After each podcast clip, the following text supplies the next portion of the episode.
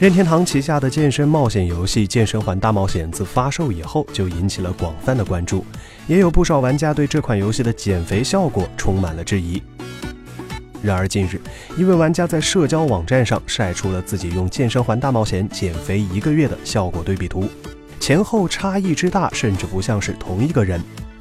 该玩家表示，自己一共只玩了大约三十天的健身环大冒险，每天游玩的时间大约为二十五分钟，但是效果已经足够好了。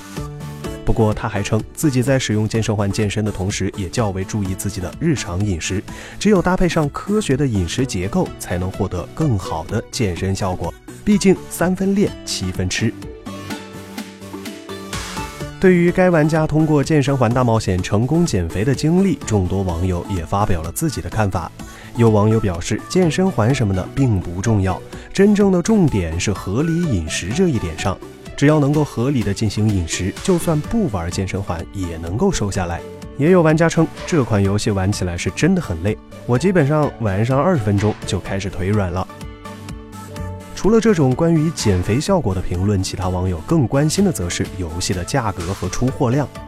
游戏在去年十月刚发售时，小编我还没怎么关注。过了一段时间想买的时候，发现由于游戏太过火爆，出货量不足，原价四五百的游戏现在已经七八百了，真实的诠释了当初你对我爱搭不理，现在的我你高攀不起这一句话。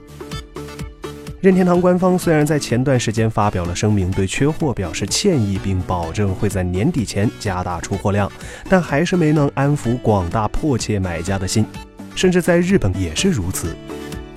根据日亚和雅虎的数据显示，在日本《健身环大冒险》也是供不应求，货基本上都被黄牛和独立商家掌控。日亚上一套崭新的健身环大冒险至少要价一万三千日元，约合人民币八百块，比建议零售价高出百分之五十还多。